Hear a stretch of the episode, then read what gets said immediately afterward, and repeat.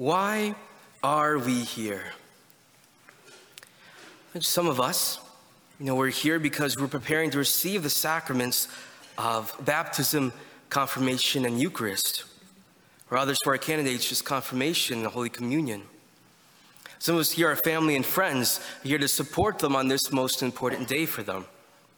Some others come because they enjoy being here at the Easter Vigil. Others still. Some have come perhaps because out of obligation. Maybe your parents forced you to come. Maybe you yourself are here because you know you just have to be here. God has asked you to come, so you're here to fulfill your duty. Well, I invite everyone here to listen to a time when our Lord asked, also asked something from someone. See, in the Gospel of John, we hear how Jesus, tired from his journey, approaches a woman at a well and asks her for a drink of water.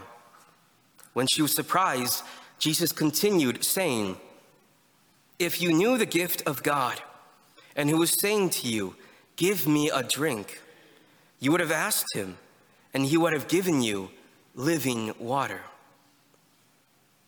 Though many of us have come here for different reasons, today God says to each of you, If you knew the gift of God, and who was asking you for a drink, you would ask him and he would have given you, he would give you living water.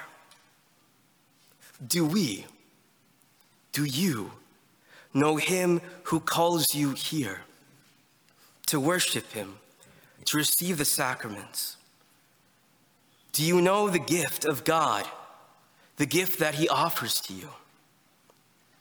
Let's take a look at those two questions. First, who is it that calls you here, that calls us here to church?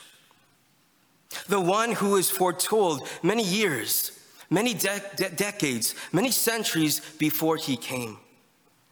The one promised to save humanity from sin and eternal damnation. The Son of God, who without losing his divinity became like one of us, and out of love for us, laid down his life for us on the cross. He is the one who says, Death, you shall die in me. Hell, you shall be destroyed by me. And as we gather to celebrate today, the one who calls us here to himself is the one who has risen from the dead. This is Jesus, who is God and Lord, and who has dominion over all of creation. And this same God offers you what belongs to him a share in his own resurrected life, a share in his divine life, a life which death cannot touch, nor hell destroy. He offers to us the gift of divine life through the gift of God, which leads us to our second question what is the gift of God? This gift Jesus describes as living water, a water that truly satisfies and gives eternal life. As he says, Whoever drinks the water I shall give will never thirst. The water I shall give will become in him a spring of water welling up to eternal life. Jesus later in the same gospel reveals what, or rather, who the gift of God is. We hear, on the last and greatest day of the feast, Jesus stood up and exclaimed, Let anyone who thirsts come to me and drink. Whoever believes in me, as scripture says, rivers of living water will flow from within him. This is in reference to the Spirit that those who come to believe in him were to receive.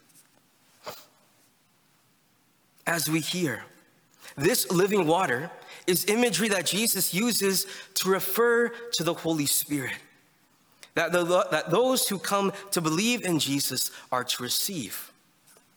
Now, when Jesus says this, it was before his cross and resurrection, and thus the Spirit was not accessible to us. As scripture says, there was, of course, no Spirit yet because Jesus had not yet been glorified. However, when Jesus' side was pierced with a lance on a cross, on the cross, and water and blood poured out from his side, the church was born. And the rivers of living water were made accessible to all who believe in him. Through the waters of baptism, which some of us here are preparing to receive, and which many of us have already received, it is through those waters that the gift of God comes to us. With the Spirit, we are made a new creation in baptism. As foreshadowed in Genesis, where the Spirit of God hovered over the waters in creation. We are given a new heart that is a life that is dead to sin and alive in Christ Jesus. Heaven will be opened and is open to all um, who are baptized, as well as every spiritual blessings in the heavens are made accessible to all Christians. In other words, through baptism, you will come to share in Christ's resurrection life. To those who are getting ready to receive the Holy Spirit through the sacraments today, you are invited to desire with your whole mind and heart to drink fully of the living water of the Spirit, to ask God for the grace of that desire, to surrender your lives to God by declaring Lord, Him as Lord of your life. And to all who have already been baptized, your invitation is the same. Desire more of this resurrection life through the Spirit of God. For while many of us know we have received this gift, mere conceptual knowledge of, uh, of this gift is not truly enough. We have to experience, uh, truly, we have to experience and drink the fullness of God's life. And this comes when scripture says that those who come to believe in Jesus will receive the Spirit. In other words, faith, a submission of one's entire life, both inner life and outer, all of one's thoughts, minds, and all of one's actions are meant to be under the lordship of Jesus. That is what faith calls us to. And when we submit ourselves to the lordship of Jesus in that way, we receive and drink fully of this gift of God freely given to us.